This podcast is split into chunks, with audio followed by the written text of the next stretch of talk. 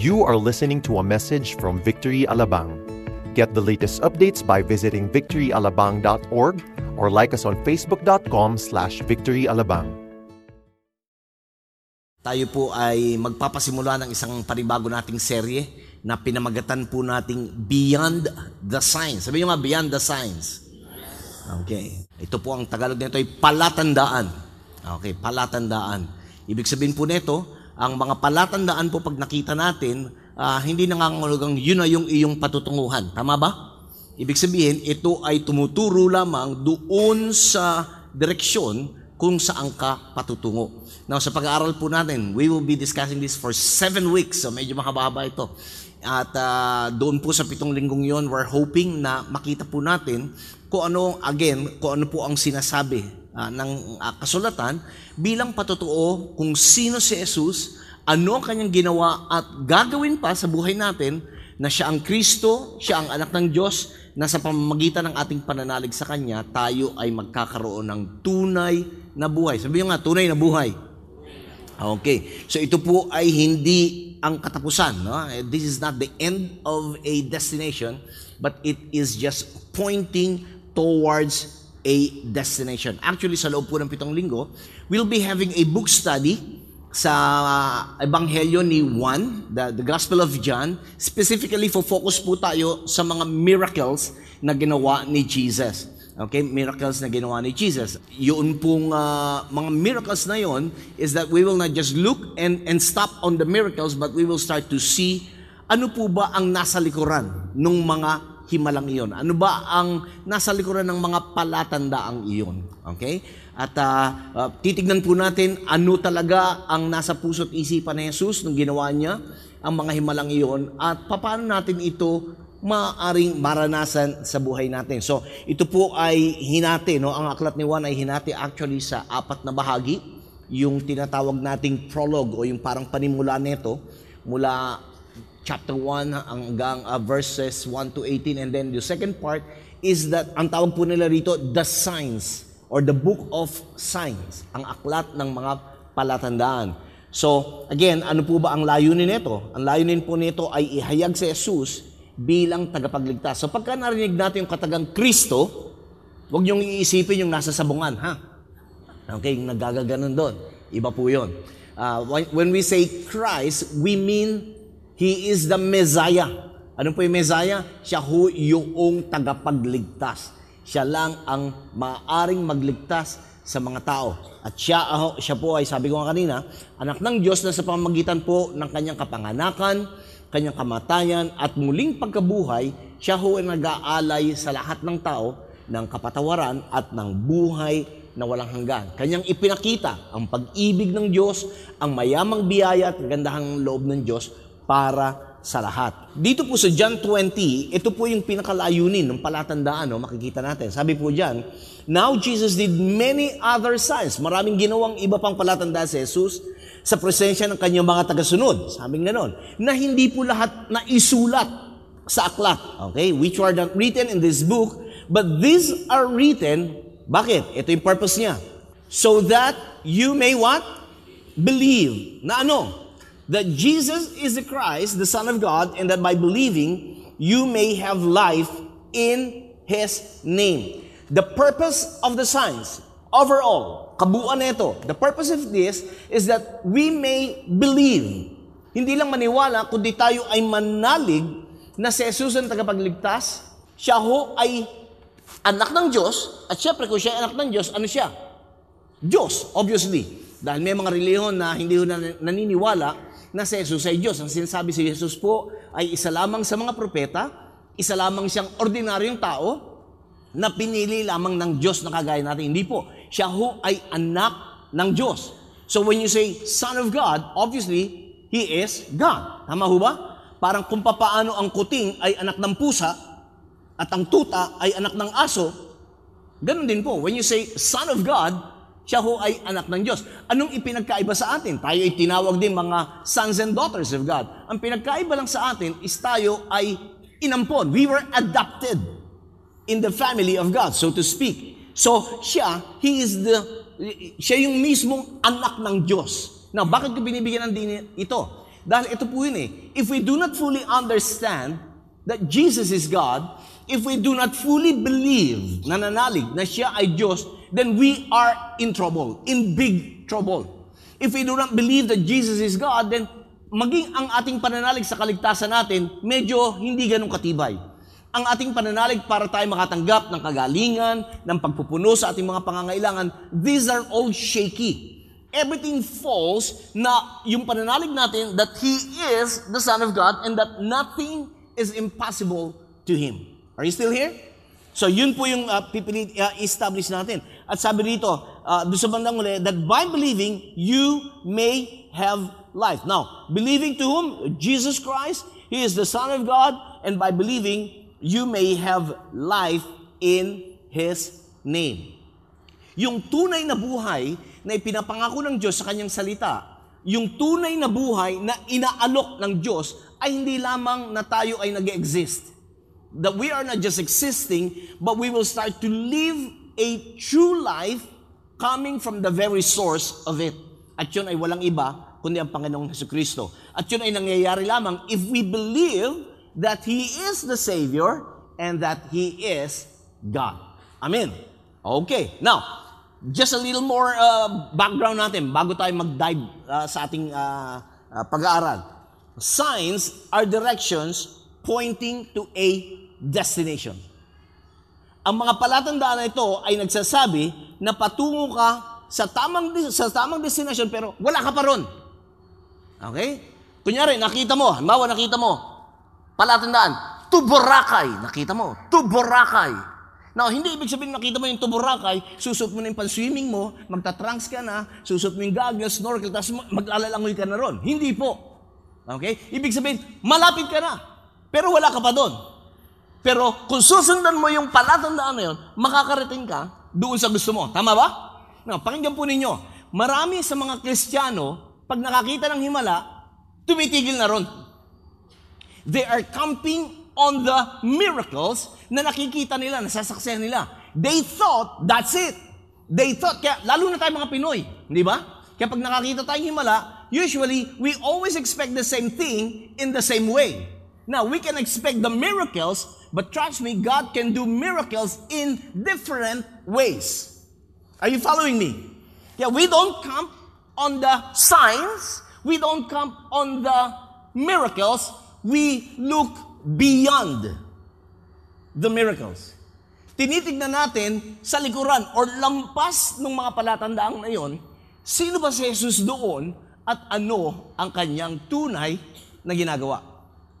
Now, ang mga himala rin po ay pinahihintulutan ng Diyos na mangyari para patunayan na mayroong Diyos. Amen. Sa katunayan, sa tuwing, di ba, ang mga tao, pag nakakarinig ng mga patutuo tungkol sa himala, eh bigla akong nagbubukas ang kanilang puso sa Diyos. Yun po ang isang pagpapakahulugan nun. Uh, ang science po ay anumang object or action or event or pattern that conveys a meaning.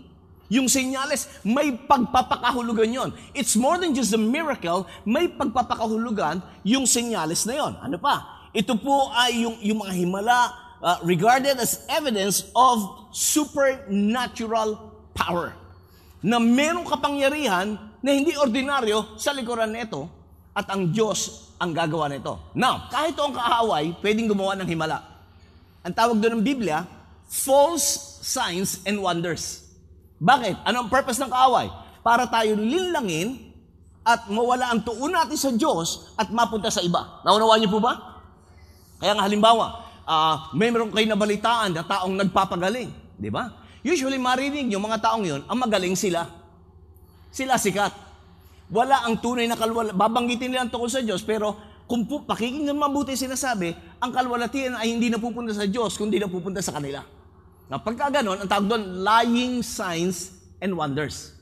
Alright? Kaya nga, ang punto natin ngayon, hindi porkit may himala, sa Diyos yun. Tingnan mo yung katabi mo, sabi mo, hindi porkit may himala, sa Diyos yun. Now, ang dapat natin makita ay yung ano yung nasa likuran ng himalang iyon. Again, we go and look beyond the signs. Sa aklat ng 1, mula unang talatanggal labing dalawa, ito yung storya nung si Jesus ay umatay ng kasalan. Okay? Kainang kagad itong pag-uusapan natin. Okay, basahin natin ng malakas. Sabay-sabay tayo. On the third day, there was a wedding at Cana in Galilee, and the mother of Jesus was there. Jesus also was invited to the wedding with his disciples. When the wine ran out, the mother of Jesus said to him, They have no wine. And Jesus said to her, Woman, what does this have to do with me? My hour has not yet come. His mother said to the servants, Do whatever he tells you. Now, there were six stones, uh, six stone water jars uh, there for the Jewish rites of purification, each holding 20 or 30 gallons.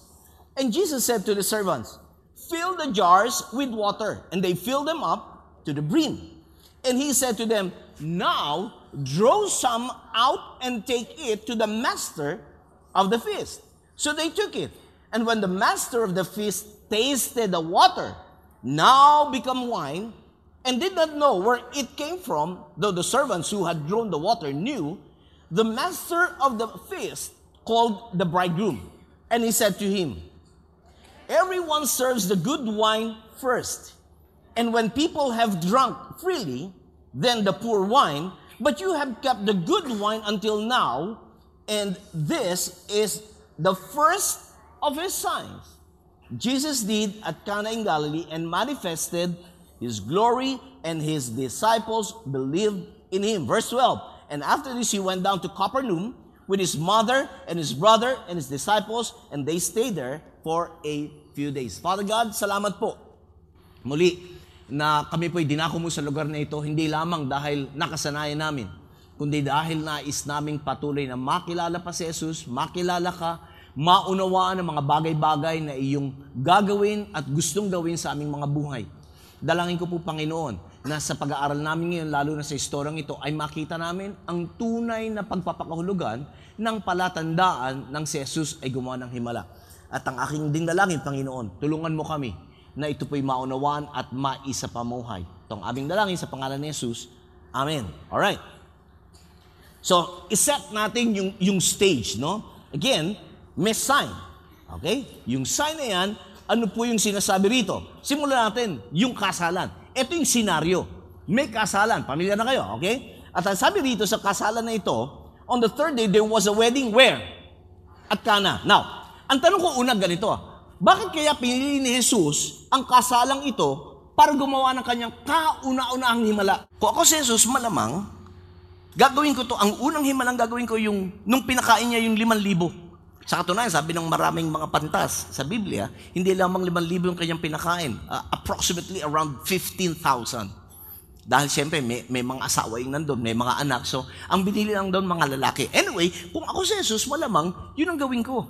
Ang gagawin ko, unang himala, doon sa malakihan kagad.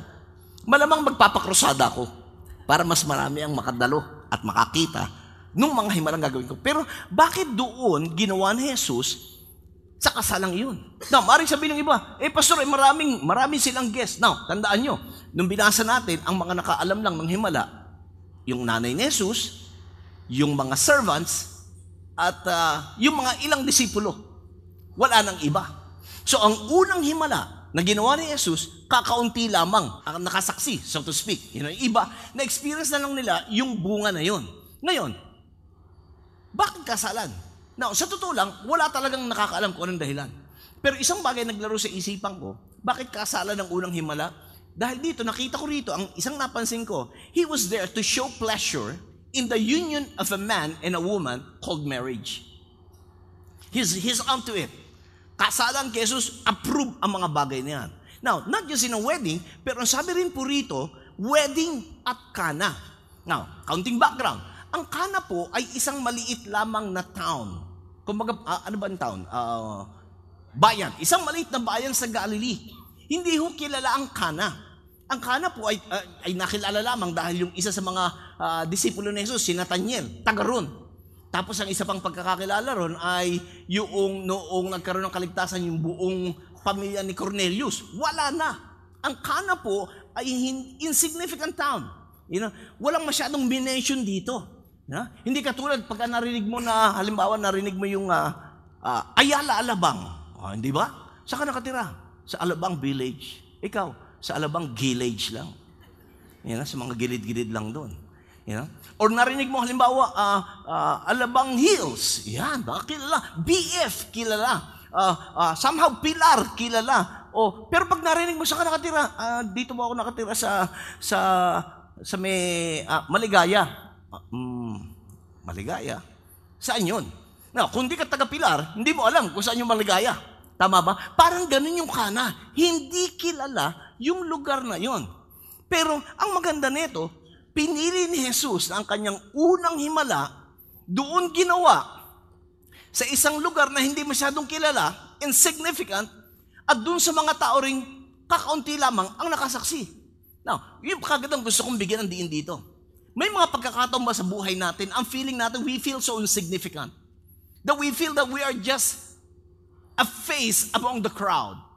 That we feel like we're just parang a nobody na kahit magsalita tayo, nobody listens. Hindi tayo pinapansin, dinededma tayo. Dahil ang tingin nila sa atin mababa, maliit, baliwala.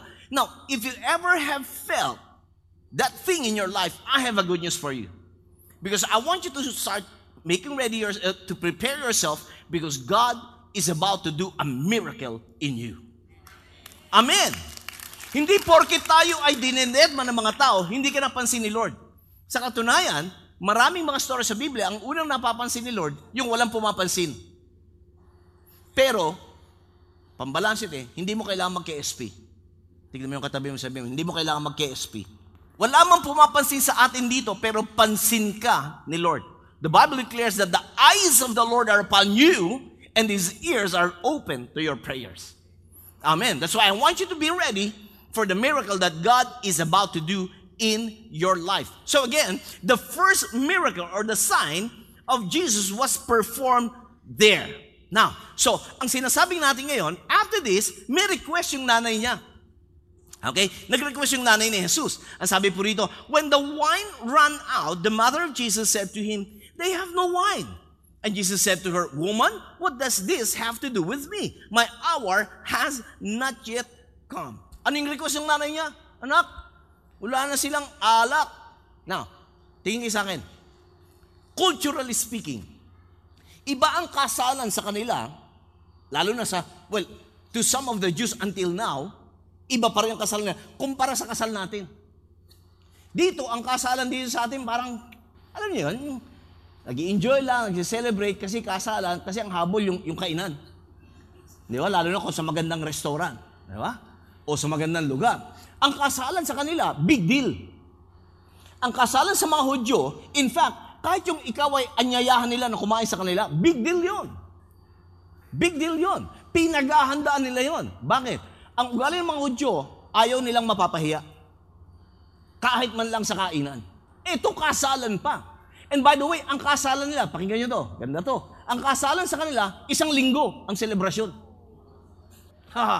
oh, Naalala niyo yung parable of the ten virgins? Hindi ba? Nakatulog na nga yung kakasal na babae.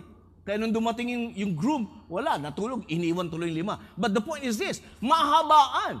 So kung ito'y mahabaan, pinaghahandaan to, men. Sandamakmak na baboy yan, tsaka mga baka. Sandamakmak na minudo. Kasi probinsya eh. Minudo, tsaka ano, michado, men. hanggang lumabas sa ilong yan. Wala, walang, ito talaga only. But, pitong araw. Dahil pag yan kinapos, pakinggan nyo ito, pag sila kinapos whether ng pagkain o ng alak, malaking kahihiyan sa buong pamilya. Alright? Para, para ma-appreciate nyo to. Now, ito pa, ito pa mat- matindi. Sabi rito, si Maria, okay, the mother of Jesus, masyado ho siyang ano, ma- ma- he's, she's so concerned. No, malamang to si Mary, siya yung events coordinator. Yeah. Kasi, abala siya eh. Sabi niya, ah, anak, wala, wala nang alak. So, events coordinator yan. Ngayon, lumapit siya kay Jesus. Now, bakit kay Jesus siya lumapit? Listen, bagamat hindi pa nakakita si Mary ng anumang himala in public na ginawa ni Jesus, she have already trusted Jesus. Now, remember, alam niya yung nangyari sa kanya paano pinanganak si Jesus. Na, naunawaan niyo po ba? And so, ala, alam ni Maria na ang himala kay Jesus, ordinaryong bagay. Kaya lumapit siya kay Jesus at sabi niya, wala nang alak ngayon. Ito, ito pa maganda. Alam niyo ba, kung ano ibig sabihin ng Kana, yung lugar ng Kana? Ang lugar po ng Kana sa kanyang, sa kanyang uh, Griegong salita, okay? Ang ibig ang ibig sabihin po niyan ay mother vine. Mother vine. Ibig sabihin, kung gusto mo magkaroon ng magandang vineyard ng ubasan, kailangan meron ka magandang mother vine. At yun ang pangalan ng Kana. So, now imagine niyo, ha? A place of mother vine, walang alak. Para yung umating ka ng kasalan, sa Palayan City, sa may Nueva Ecija, at sinabi, ah, sorry po, wala nang kanin. Ha? Eh, diyan kayo kilala. sa palay. Tapos walang kanin. Man, kahihiyan to. Na, na, nakikita niyo ba istorya? Now, para ma-appreciate nyo, kailangan naunawaan natin itong mga bagay nito. Some of the scholars say, it's either si Mary or yung, yung family nila, relative nung isa doon sa ikinasal. Kasi ganun ang mga Hudyo. Okay? Siguro, siguro ang Pinoy may dugong Hudyo nga, ano? Kasi pagkasalan, di ba, pag kinumbida ka buong barangay, dinadala mo? Di ba? Y- yung kamag-anak mo, bit-bit mo, si Tutoy, si Nining, di ba? Si Chaang, si Chong, di ba? Si, I, si Di- Dikong, si Shanse, si Sandok, si, you know, lahat bit-bit mo eh. Ganon sila kasi family matters. And also another thing is this, ang kasalan sa kanila is more than just the union of two people. Ang kasalan sa kanila is actually, this is the, the union of the, of the, of the community. Ganon yun eh. Kaya pag may kinakasal, talagang maraming dumadalo. Ganon sila. Kaya, syempre, nung nag-concern si Mary na walang alak, ayaw niyang mapahiya, isa man doon sa ikinasal o pareho sa yung, doon sa ikinasal nila. So yun yun. Ngayon, sabi nga, nawalan ng alak and they are so stressed with that. Have you ever felt the same thing? That you have experienced the running out of wine thing? Na kung kailan may pangangailangan, saka wala tayong pera. Kung saan kailangan ka nandun, biglang nagkasakit ka. Kung kailangan may emergency, saka wala ka bang dukot. Have you ever experienced that? Now, if ever you have experienced that, I, I believe you can relate with the story. Why?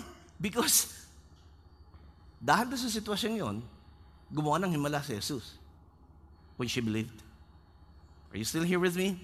Ngayon, another interesting fact sa story na to. Punahin nyo, kanina. Kasalan, sino yung kinasal? Walang pangalan. Tama? Tama ba? Sino yung mga bisita? Ang sabi rito, nanay ni Jesus. Walang pangalan. May kasama siya mga disipulo. Sino-sino? Wala rin sinabi kung sino. Pero may kasama siya. Merong master of the feast. Siguro ito yung assistant coordinator. Wala rin pangalan. Tama ba? Napunan niyo ba? Ah, Kaninong pangalan lang ang binanggit sa storya? Jesus lang. Napunan niyo ba yun? Pwede namang lagay, kunyari.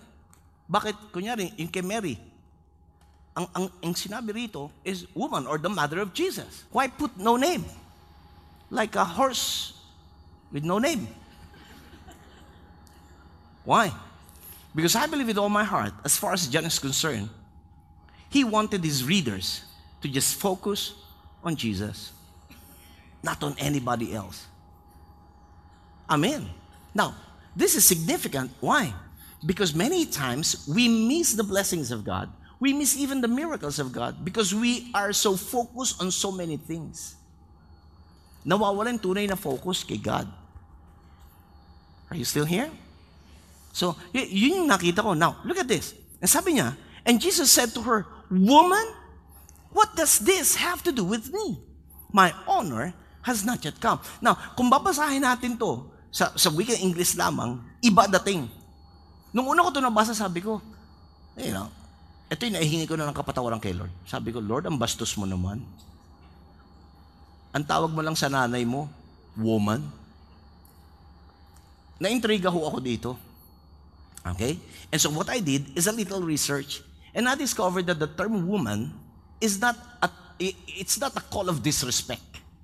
Okay? Ang ang katagang woman na ito sa kanyang original language at sa kanilang kultura, ang equivalent niyan ngayon is ma'am, madam. Okay? Now, the next thing that came to my mind, eh bakit ang tawag niya sa nanay niya, mom? Hindi mama, mommy, or what? But mom. Now, because, again, you got to understand na ang sinasabi po rito, i-qualify lang po natin muna ito ah, it's the same call na binigay ni Jesus when He was on the cross. Nung siya nakabayubay sa krus, bago siya mamatay, ang sabi niya, kinausap niya si John the Beloved, yung kanyang disipulo, at sabi niya, Son, behold your mother. And then tinignan niya si Mary, na niya, sabi niya, Woman, behold your son. Now my question is this. Now this is not for anything else, but for us to have a, a greater grasp and understanding, bakit gano'n ang mga nangyayari. You know, the word ma'am, bakit po yun ang ginamit ni, ni Jesus na tawagin sa kanya?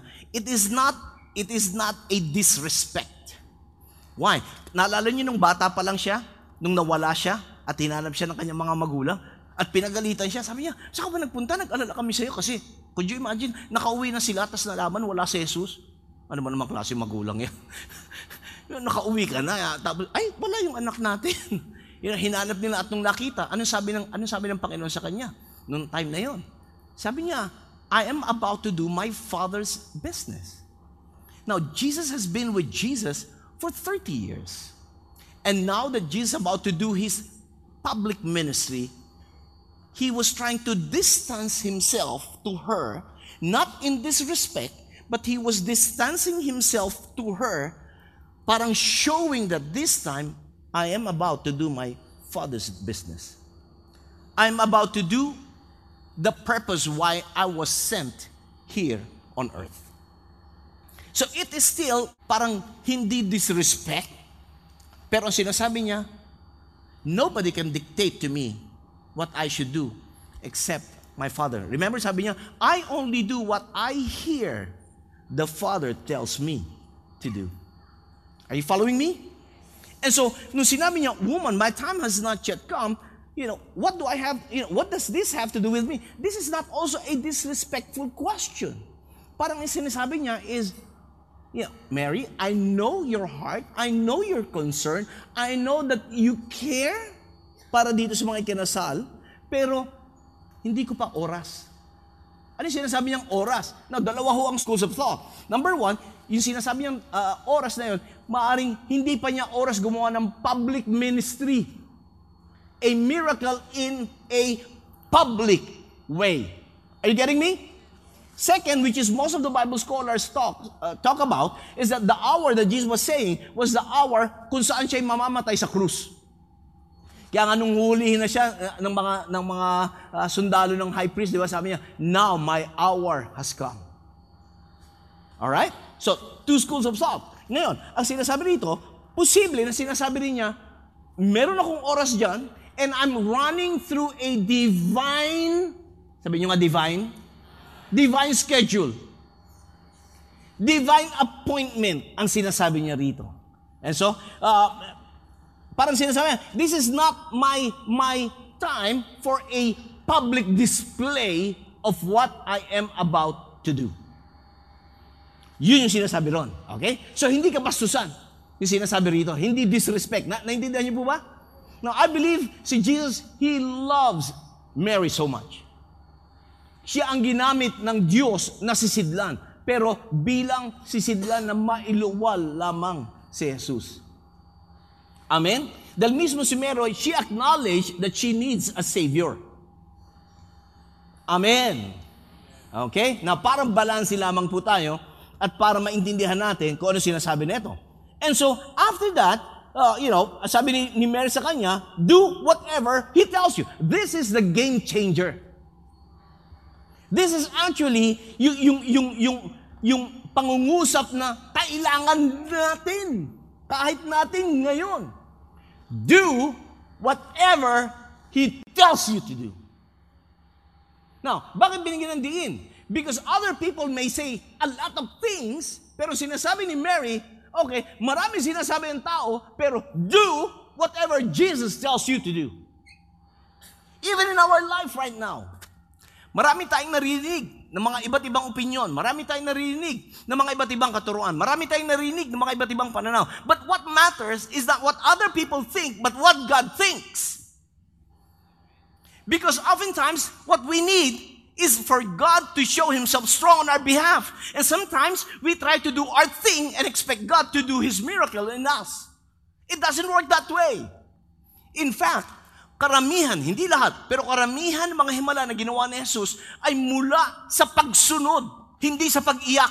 Alam niyo, ubusin man natin ang luha natin sa Panginoon, hindi mo siya magagalaw. You can never move God with our tears. You can never move God kahit magpaawa effect tayo. No, you cannot. There's only one thing that can move God, and that is faith. And the Bible declares, without faith, it is impossible to please God. And so even every time we obey God, there has to be an element of faith. We don't obey God for the sake of. Are you still here with me? We don't obey God because we have to. Dahil paparusahan tayo. We don't obey God because we ask something from Him. No, we obey God as a lifestyle. That's why we need the grace of God. Because sa totoo lang, it is very challenging to obey God. Hello? Alam ko kayo, you know, you obey God regardless. Ako, I'm always challenged to obey God. I'm challenged to give pag wala akong pera. I'm challenged to love pagka yung, yung, yung kaharap kong tao, unlovable. I am challenged to forgive kung matindi ginawa sa akin. But I have to do it. Why? Because Jesus says so. Remember the time when, when sina Peter nung nangingisda? And then dumating si Jesus? Ano sabi ni Jesus sa kanila? Itapon niyo yung lambat niyo doon sa may malalim. Sabi ni, ni Pedro, eh Lord, eh magdamag na kaming nangingisda, wala kaming mahuli. Pero, sabi niya, dahil sinabi mo, Luke chapter 5, verse 5, dahil sinabi mo, gagawin ko. And the Bible says, nung tinapon niya, sumunod siya. Which is the opposite ko ano sinasabi ng isip. Now, remember, Peter was a professional fisherman. Alam niya ginagawa niya. Pero kahit na alam niya ginagawa niya, nung merong sinabi si Jesus na taliwas doon sa alam niya, nung sumunod siya, nakinabang siya. Ganon din po tayo. Maraming beses, parang sa ating pagkakaintindi, taliwas, imposible, malabo, mahirap mangyari. But if you will obey God, you will see the result of your obedience. Amen. That's why even Isaiah says, if we will be willing and obedient, we will eat the best of the land. Because many times we're obedient, but the question is, but are we willing? Naalala niyo nung bata kayo, pag naglalaro kayo? Lalaro kayong Jolen? Lalaro kayo ng manika? Di ba? you know? Tapos sabi ng nanay mo, anak, bumili ka nga ng toyo. Uh, how did we react? Did we obey immediately? No. Eh, lagi na lang. Pero sumunod ka din. Nagdadabog naman. Do you know many times it's the same attitude that we do towards God? We obey God, pero masama ang loob. And then we ask ourselves, bakit hindi tayo nabibless? Bakit hindi nababago buhay natin? Bakit para walang nangyayari sa buhay natin? Why? Because what is lacking is the element of willingness in obeying God. Amen. That is the real issue here. Do whatever He tells you. Most miracles happen as a result of obedience from even odd moments, odd situation. Is last is the miracle of Jesus.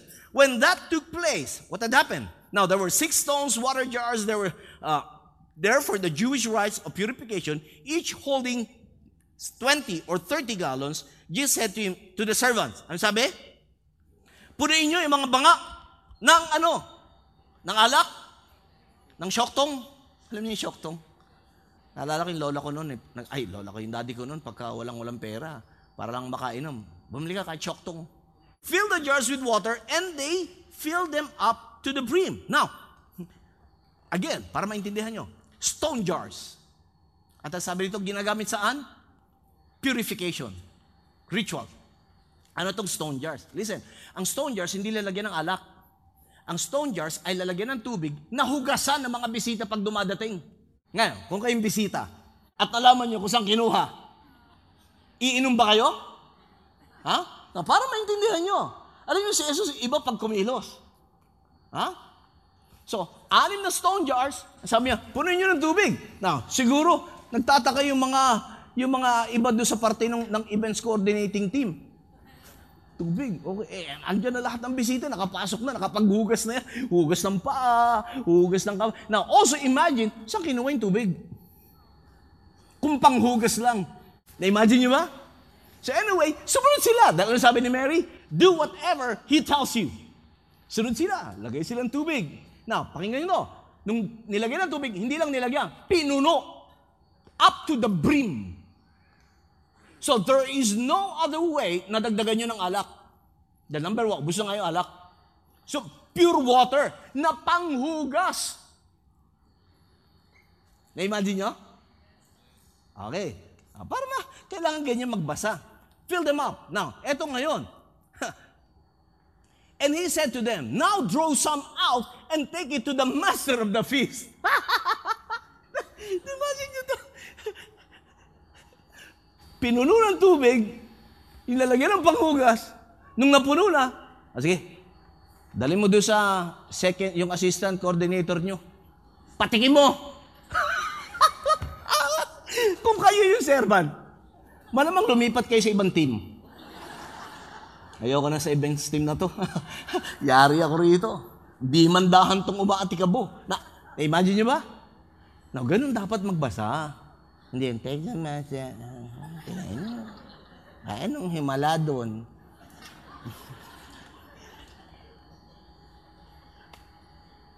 Nasasakit niyo ba yung storya?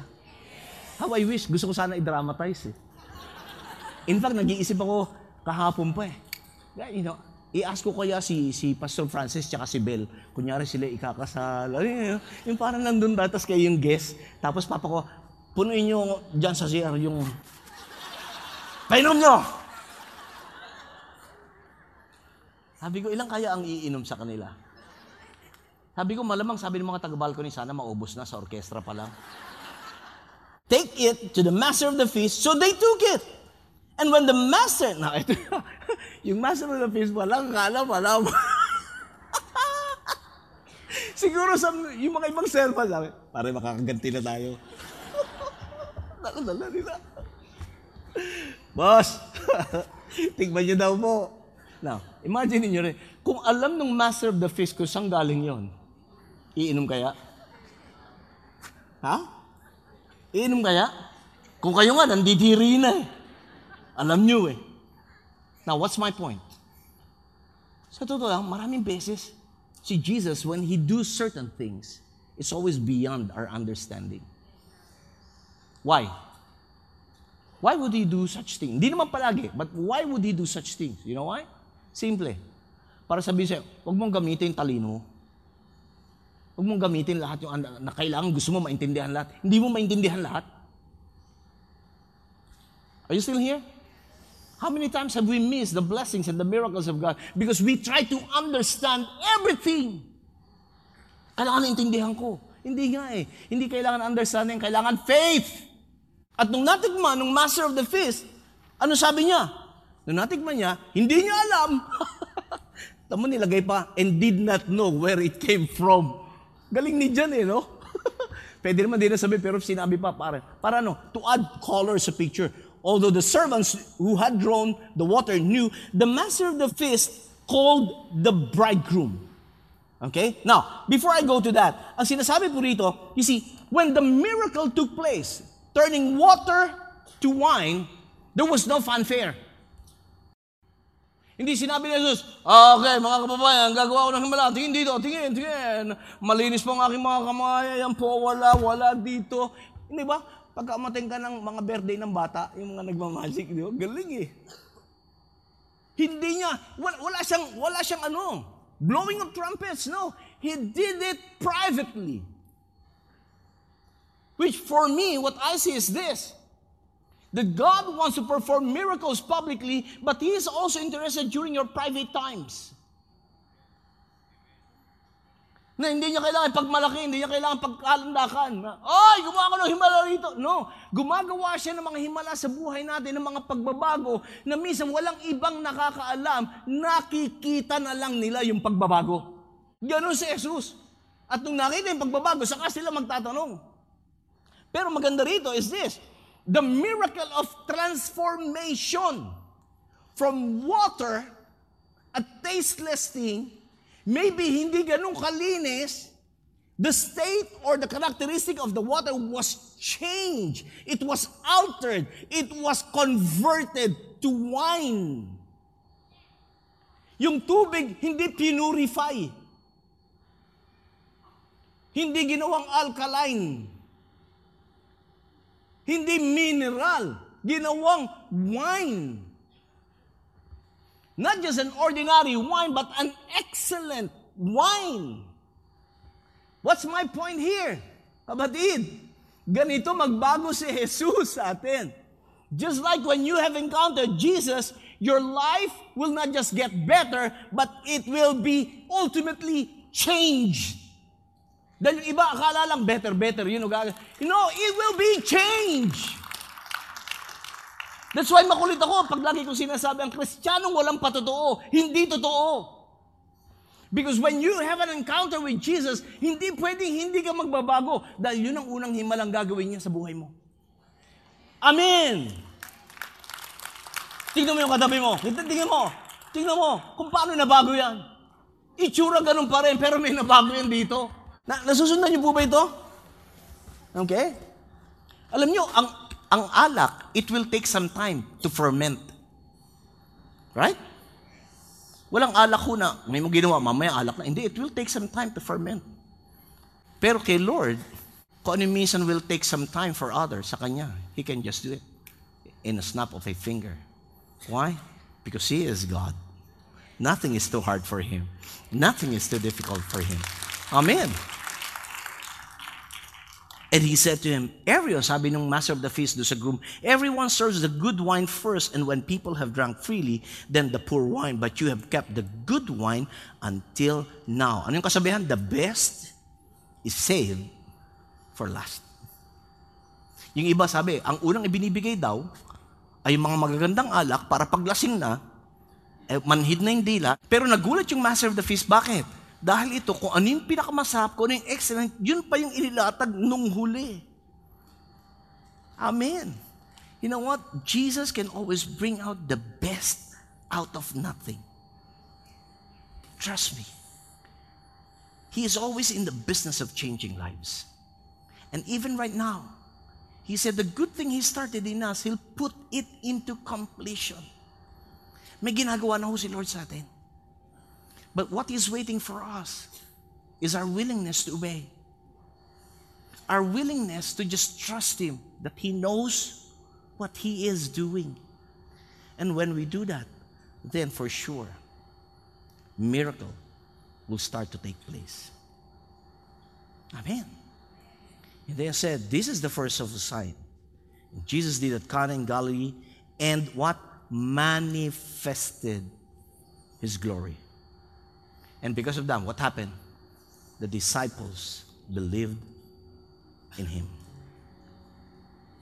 Now, this is not the first time. This was not the first time the disciples believed. The Greek word here is his disciples surrendered again to him. As I close, let me just speak this thing. Knowing Jesus as Lord and Savior is great. But what happens next is a daily surrender. Not because na born again tayo 10 years, 5 years, 20 years ago. Ang buhay natin matino pa rin hanggang ngayon. Unless we experience a day-to-day surrender. And that is what really, the things that took place beyond the sign, that Jesus is the Christ. He is the Messiah. He is the Son of God. And He wants to do a miracle in our lives. The miracle of transformation. Before the miracle of blessings, na material blessings, alam niyo, hindi issue kay Lord, i-bless tayo ng material na bagay. But He is more concerned with us, with the miracle of transformation. Because when a person is transformed, that will speak louder than words. Other people come to know Jesus not because of what we share, but because of what they have seen us, in us. Paano tayo nabago? And that's where he started to, they started to believe na meron Diyos, na meron ngang himala. Amen. Alam niyo, after that, yung kana na hindi kilala, ngayon sikat na, lagi nababasa. You know what? When God does something great in your life, trust me, Huwag mo nang antayin maging sikat ka. Kung gusto maging sikat, mag-artista ka lang. Ako, umalis na nga doon. Ah. Ayoko na eh. But trust me, people will start to notice you. That God is with you. Why? Because of the changes that take place. Amen? So Jesus can transform an ordinary man to an extraordinary one if we will just allow Him to. I want you to stand up right now. Praise God. Father God, we just want to thank you, Lord. Your first sign, your first miracle is just to show the ability that you can do even in the midst of a difficult situation. And God, right now, I lift up to you your people. Some of them may feel insignificant. Some of them may be belittled by other people. Some of them may even may, they may have looked down on themselves. Minaliit nila. They thought na hanggang doon na lang sila. But God, today, you're going to change their perspective. I pray right now, God, that you would speak to them. That the miracle of transformation, you want that thing to take place in our lives. In the mighty name of Jesus. Now I want to pray for some of you here. I want you to close your eyes. If you're here and you feel you're insignificant, parang wala ka lang, parang, you know, baliwala, minaliit, binaliwala lang, tinatapakan, hindi pinapansin, And sometimes you feel like, wala, wala na, hanggang dito na lang ako. No, no, no. Gusto kong basagin yung trip mong yun. Hindi ka hanggang dyan na lang. Because if you're going to trust Jesus, He will just do a miracle of transformation in your life. From a nobody, this time to a somebody that will bring honor and glory to God. Not on yourself, but to God. That's why if you're here and you feel insignificant, Maybe you have a poor self-image, poor self-esteem. Wherever you are, habang nakapikit lahat, I want you to raise up your hands. I'd like to pray for you. Or maybe, maybe minaliit ka ng iba, binaliwala ka ng iba. You have that, you know what I'm saying. If you're that person, sometimes you feel like, kala mo lang nahihiya ka, kaya ka nahihiya because you don't look good sa sarili mo. And as a man thinks in himself, so is he. And this time, God wants to change that perspective. You're the child of a king. You're a prince. You're a princess. And you have nothing to be ashamed of. Father God, I lift up to you these people, raising up their hands. I pray right now, Father God, in your supernatural power, you're going to show them who they are in your eyes, not in the eyes of other people. I pray, Father God, for a change of perspective. I pray, Father God, only you can change them. And so I pray, Father, right now, in the mighty name of Jesus, let the spirit of courage and boldness, let the spirit of, of, of who they are in your eyes come upon them, Lord. In the mighty name of Jesus. And I even pray, Lord God, magsisimula sa kanila ang pagbabago ng tingin at pagpapahalaga nila sa kanilang mga sarili. Thank you, Father God. Thank you, Lord because you see them successful. You see them blessed and a blessing. You see them excelling in their respective endeavors. Thank you, Lord God. And I declare, let it be done according to your faith, according to their faith, Lord God. In the mighty name of Jesus. Amen. Put down your hands. Also, if you're here and maybe you are in an impossible situation, something like a running out of wine situation. Maybe you have a need at di mo alam kung saan ka kukuha, di mo alam paano mapupunan. Or you are in a situation na wala na, parang you're pressed against the wall. If you're the person, would you also lift up your hands? Let me just pray for you. Lord, you know their situations more than I know them. And as they lift up their hands to God, they acknowledge that they need you. They acknowledge that apart from you, they can do nothing. So, Lord, honor their faith. I come in agreement with Jesus as he had said, according to their faith, let it be done. Father God, let there be a miracle in their lives. The miracle, Lord God, na pupunan mo ang lahat ng kanilang pangangailangan ayon sa iyong kalwalatian kay Kristo Jesus. I pray, Father God, even if they need healing, you will start to heal them right now. What may take for other people na maraming oras, you can do it even in a snap of your finger. But Father God, more than anything else, I pray that their faith will rise up and they will start to trust and believe your word, not their situations, oh God. Father God, thank you because they are about to experience a miracle that only you can do in and through their lives. And so, Father God, I speak, let it be done again according to their faith. Let it be done, Lord. In the mighty name of Jesus. Put down your hands. I'd like to pray for the last group of people. If you're here and you may know something about Jesus, but you have not made him the Lord of your life, you may just believe but not trust. Naniniwala ka lang, di ka nananalig. Now is the time for you to start a good relationship with God through Jesus. If you are here and you want to accept Jesus, you want to invite Him for the first time in your life, would you follow this prayer after me? Sabihin mo, Ama sa langit, sa pangalan ni Jesus, kinikilala ko na kailangan kita, na kailangan kong kapatawaran mo, ang kaligtasan mo. Inihayag ng aking labi, Jesus, ikaw ang aking Panginoon, aking tagapagligtas. Pumasok ka sa aking buhay at maghari mula sa araw na ito. Salamat po sa pangalan ni Jesus. Amen.